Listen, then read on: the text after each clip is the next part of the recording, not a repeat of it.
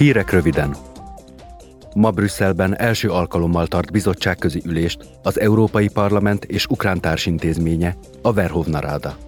Az ülést az Európai Parlament elnöke, Roberta Metzola fogja ünnepélyesen megnyitni. A parlament képviselőcsoportjai ezekben a napokban a következő plenáris ülésetet készítik elő.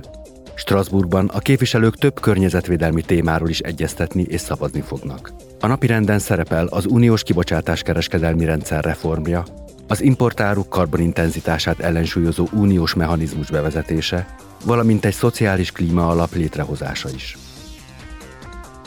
A plenáris ülés héten szó lesz az erdőírtással kapcsolatba hozható termékek kereskedelmére és a fenntartható szénkörforgásra vonatkozó új szabályokról, valamint folytatódik az Ez Európa vitasorozat is. Ezúttal Xavier Bettel, Luxemburg miniszterelnöke von mérleget Európáról, és mondja el, hogyan látja annak jövőjét.